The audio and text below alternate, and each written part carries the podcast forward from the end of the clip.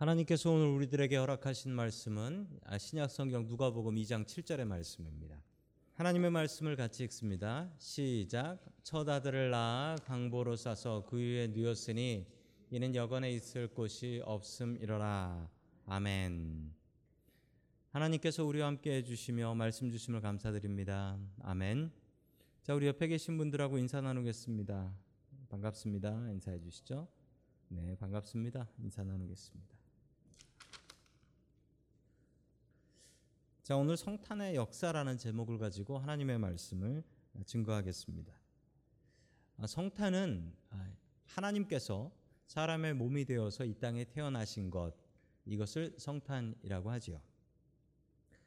자, 우리 첫 번째 하나님께서 우리들에게 주시는 말씀은 성탄은 역사다라는 말씀입니다. 성탄은 역사다. 성탄이 역사다라는 얘기가 뭐냐면 성탄은 실제로 있었던 역사다라는 사실입니다. 그런데 이것을 부인하던 분들이 있었습니다. 이 부인하던 분들이 어떤 분들이었냐면 그 영지주의자들이었는데요. 화면에 보시면 영지주의자라는 사람들이 나오는데 이 사람들은 혼합 종교인데 이 사람들이 주장했던 것은 어, 참된 지식, 그 영지라는 이름에 들어 있어요. 신령한 지식. 이 지식을 얻으면 구원을 얻을 수 있다라는 거예요. 이게 참 문제가 많은 생각인데 우리 우리 기독교의 구원은 무엇을 머리에 아는 것으로 구원받는다고 하지 않습니다. 우리의 구원은 예수 그리스도를 믿음으로 구원을 받는다라고 하는데 저 초대교회는 저 영지주의의 영향이 많았습니다. 그래서 내가 알면 무엇인가 제대로 된 진리를 알면 구원을 받는다라고 착각을 했던 것이죠.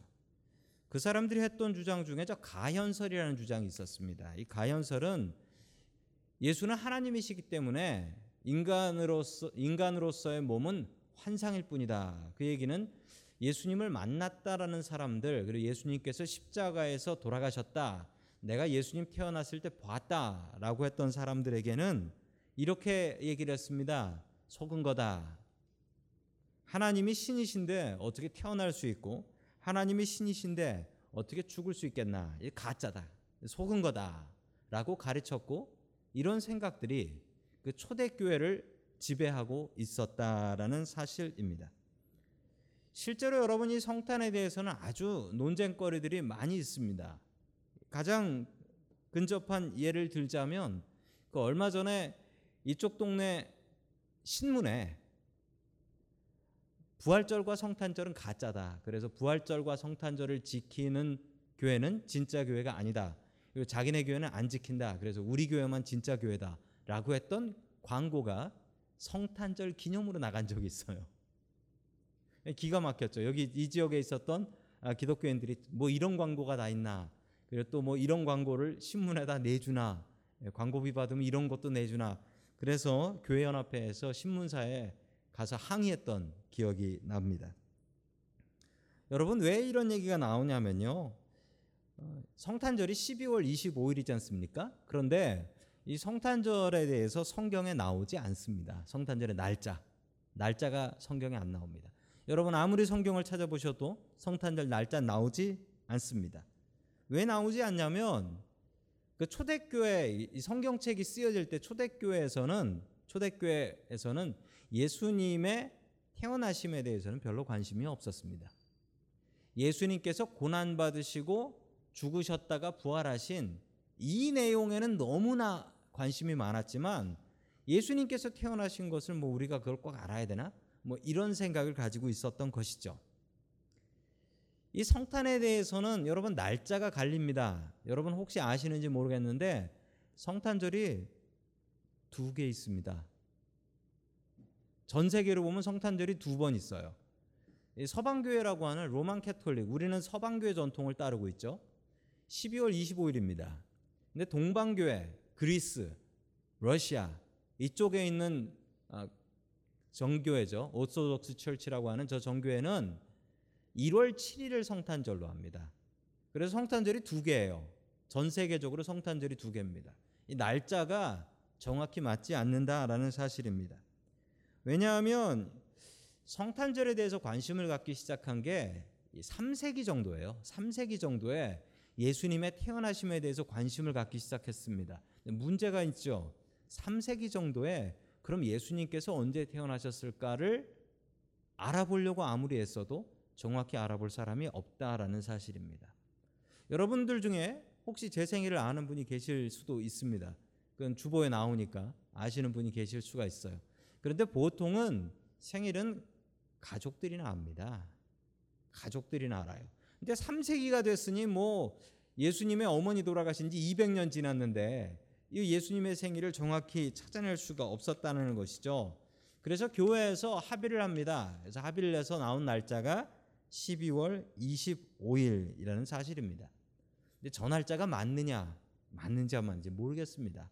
중요한 건 그냥 우리가 예수님의 이 땅에 태어나심을 기념하기 위해서 이 날을 정한 것이니 그냥 따르는 게 좋다. 정확히 내가 예수님 생일을 정확히 안다. 그럼 그거 가지고 나오셔서 이 날을 지키자라고 하면 되는데 이게 정확하지 않다고 성탄절은 없다라고 얘기하는 것은 아주 잘못된 생각입니다.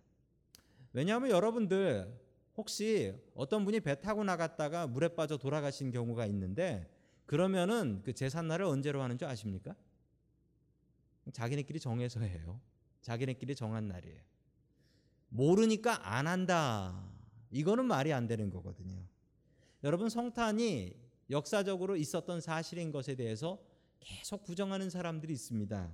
여러분 그러나 그런 이야기에 넘어가지 마시고 성탄이 진짜 역사 속에 있었던 일이며 우리는 그것을 기념하는 날로 12월 25일을 정했다라는 것을 아시고 그 성탄의 깊은 의미 속으로 빠져들 수 있고 또 성탄의 역사성을 우리가 인정하며 살아갈 수 있기를 주의 이름으로 간절히 축원합니다. 아멘. 두 번째 하나님께서 우리들에게 주시는 말씀은 낮은 자리를 사모하라라는 말씀입니다. 낮은 자리를 사모하라. 자, 우리 누가복음 2장 7절 말씀 같이 봅니다. 시작. 마리아가 첫 아들을 낳아서 포대기에 싸서 그 위에 눕혀 두었다. 여관에는 그들이 들어갈 방이 없었기 때문이다. 아멘. 자, 여기서 몇 가지 오해가 있습니다. 이 성탄에 대해서 오해가 좀 있는데 그 오해가 있는 이유는 어, 예전에 예전에 성경대로 되지 않은 아, 이야기들이나 설교를 들으셔서 성탄에 대해서 잘못된 생각을 가지고 계신 경우가 있습니다. 그리고 이 성탄 카드 있잖아요. 성탄 카드도 좀 성경적으로 그림이 되어 있지 않은 성탄 카드들이 있어서 그런 것 때문에 우리 생각이 조금 잘못된 방향으로 펼쳐질 때가 있습니다. 마리아가 첫 아들을 낳았다라고 합니다. 왜 첫 아들일까요? 여러분 동정녀가 아들을 낳았으니 당연히 첫 아들이지.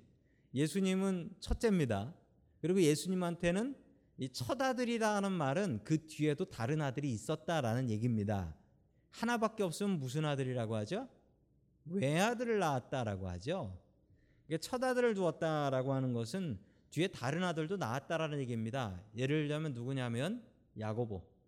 야고보 같은 경우가 예수님의 동생으로 유명한 분이죠.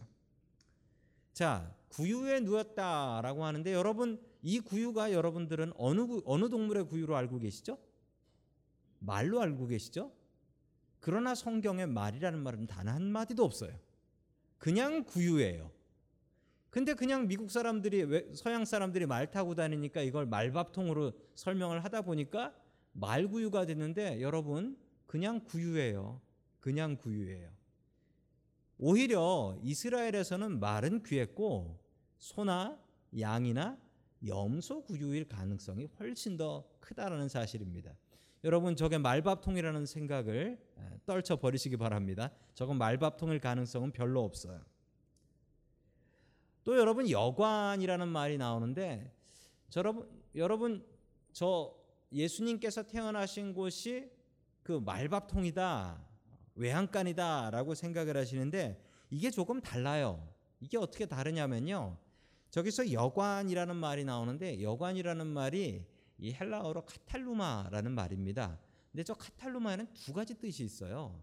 첫 번째로는 여관이란 뜻이 있고 두 번째로는 먹는 곳, 식당이라는 뜻이 있어요.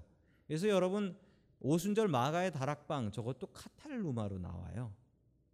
완전히 다른 뜻이죠. 완전히 다른 뜻인데 여관 그리고 머무는 곳 혹은 게스트룸이라는 뜻으로도 사용되고 있다라는 사실입니다. 자, 이스라엘의 집은 어떻게 생겼을까요?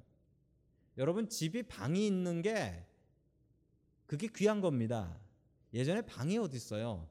여러분 이스라엘의 그 당시에 이스라엘 성서 고고학자들이 파낸 그 당시 이스라엘 집의 단면도입니다. 쑥 자른 거예요.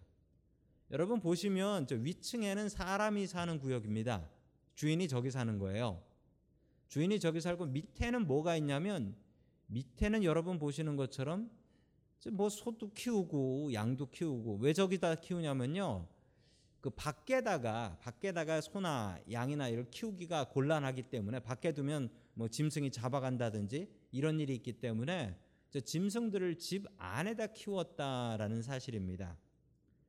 여러분 그러면 예수님께서 그 구유에서 태어나셨다라는 것은 집 밖이 아니라 집 안에 있는 집 안에 있는 구유에서 태어났다라는 것을 여러분 아실 수 있습니다. 여러분 상상 속에 완전히 집에서 떨어진 어, 외양간 구유를 생각하셨을지 모르겠는데 여러분 그건 성탄 카드에 나오는 잘못된 그림이고 진짜 그림은 저거예요. 진짜 그림은 저겁니다. 집 안에 있는 집 안에 있는 외양간에 있는 구유였다라는 사실입니다. 이스라엘의 가옥 구조를 보면 저렇게 아실 수가 있는 것이죠. 여러분 그리고 또 하나 우리가 잘못된 상상을 하고 있는 게 하나 있는데 우리 같이 누가복음 2장 5절 6절 말씀 같이 봅니다. 시작. 그 약혼한 마리아와 함께 호적하러 올라가니 마리아가 이미 잉태하였더라. 거기 있을 때 그때 해산할 날이 차서 아멘. 여러분들이 아시기에 그 마리아는 베들레헴에 갔을 때 이게 배가 뿔룩 나와가지고 여관방에 문을 두들기면서 방 방 좀 있어요라고 두들기는 이걸 기억하실 거예요. 왜 그걸 기억하시냐면 어렸을 때 내가 그 마리아였거든. 이 성, 그렇게 성극을 했거든요. 그리고 그 옆에서는 동방 목사들 기다리고 있고 그리고 목자들 이렇게 막 들고 그거를 생각하고 있어서 그런데 여러분 자세히 잘 보시면 여러분 마리아가 마리아가 베들레헴으로 갔을 때는 언제였나요? 성경 말씀대로 보세요. 약혼한 마리아와 함께 호적하러 올라가니 마리아가 이미 잉태되었더라. 마리아가 만삭이었을 때가 아니고 마리아가 잉태했을 때예요. 마리아가 잉태했어요. 아이를 가졌을 때. 그리고 거기 가서 머물렀다는 거예요. 거기 있을 그때에 해산할 날이 찼다라는 겁니다. 그러니까 이렇게 배가 뿔룩 해가지고 간 게 아닌 거예요. 얼마를 머물렀는지는 알 수가 없지만 베들레헴으로 미리 갔습니다.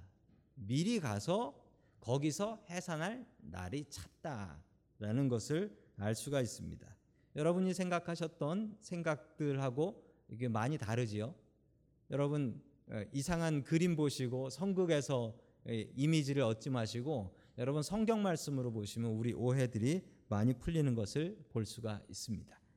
여러분 그런데 분명한 사실 하나는 하나님께서 이 땅에 오셨는데 그 오신 하나님 되신 예수님에게 준 공간은 동물 키우는 외양간이었다라는 사실입니다.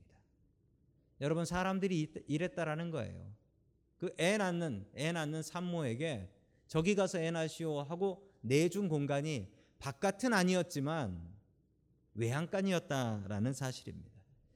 여러분 참 안타까운 일이죠. 여러분들은 여러분의 주님을 위하여서 어떤 자리를 내어놓고 있으십니까? 여러분의 마음의 자리를 주님 앞에 내어놓고 계십니까? 여러분의 빈 자리, 가장 귀한 자리를 주님 앞에 드릴 수 있기를 간절히 축원합니다. 아멘. 그러나 또한 우리가 알아야 될 사실 하나는 여러분 예수님께서 그 자리를 바라시고 내려오셨다라는 사실입니다. 예수님께서 원하셨다면 여러분이 외양간이 아니라 예수님께서 궁전과 왕궁에서 태어나실 수 없었을까요? 예수님께서 원하셨다면 충분히 그렇게 하실 수 있었습니다. 그런데 예수님께서는 일부러 이 자리를 찾아서 오신 것입니다. 주님께서는 세상의 가장 낮은 자리로 다니셨습니다. 여러분 예수님 태어나실 때도 가장 낮은 자리. 그리고 여러분 예수님께서 3년 동안 공생애를 사시며 여기저기 다니실 때 여러분 예수님께서 높은 사람들과 만나서 식사하시고 이야기하시고 즐기셨나요? 맨 사람들이 만나주지 않는 나병 환자 집에 가서 식사하시고 죄인과 창녀들의 집에서 식사하시고 세상에서 가장 낮은 데는 골라서 찾아다니셨습니다. 여러분 우리가 그러해야 되고 우리의 교회가 그러해야 됩니다. 절대로 높은 자리 찾아다니지 마십시오. 낮은 자리가 주님께서 계신 자리입니다. 여러분 낮은 곳에 임하소서. 여러분 우리도 주님처럼 낮은 곳을 찾아다닐 수 있는 저와 여러분들이 될 수 있기를 주의 이름으로 간절히 축원합니다. 아멘.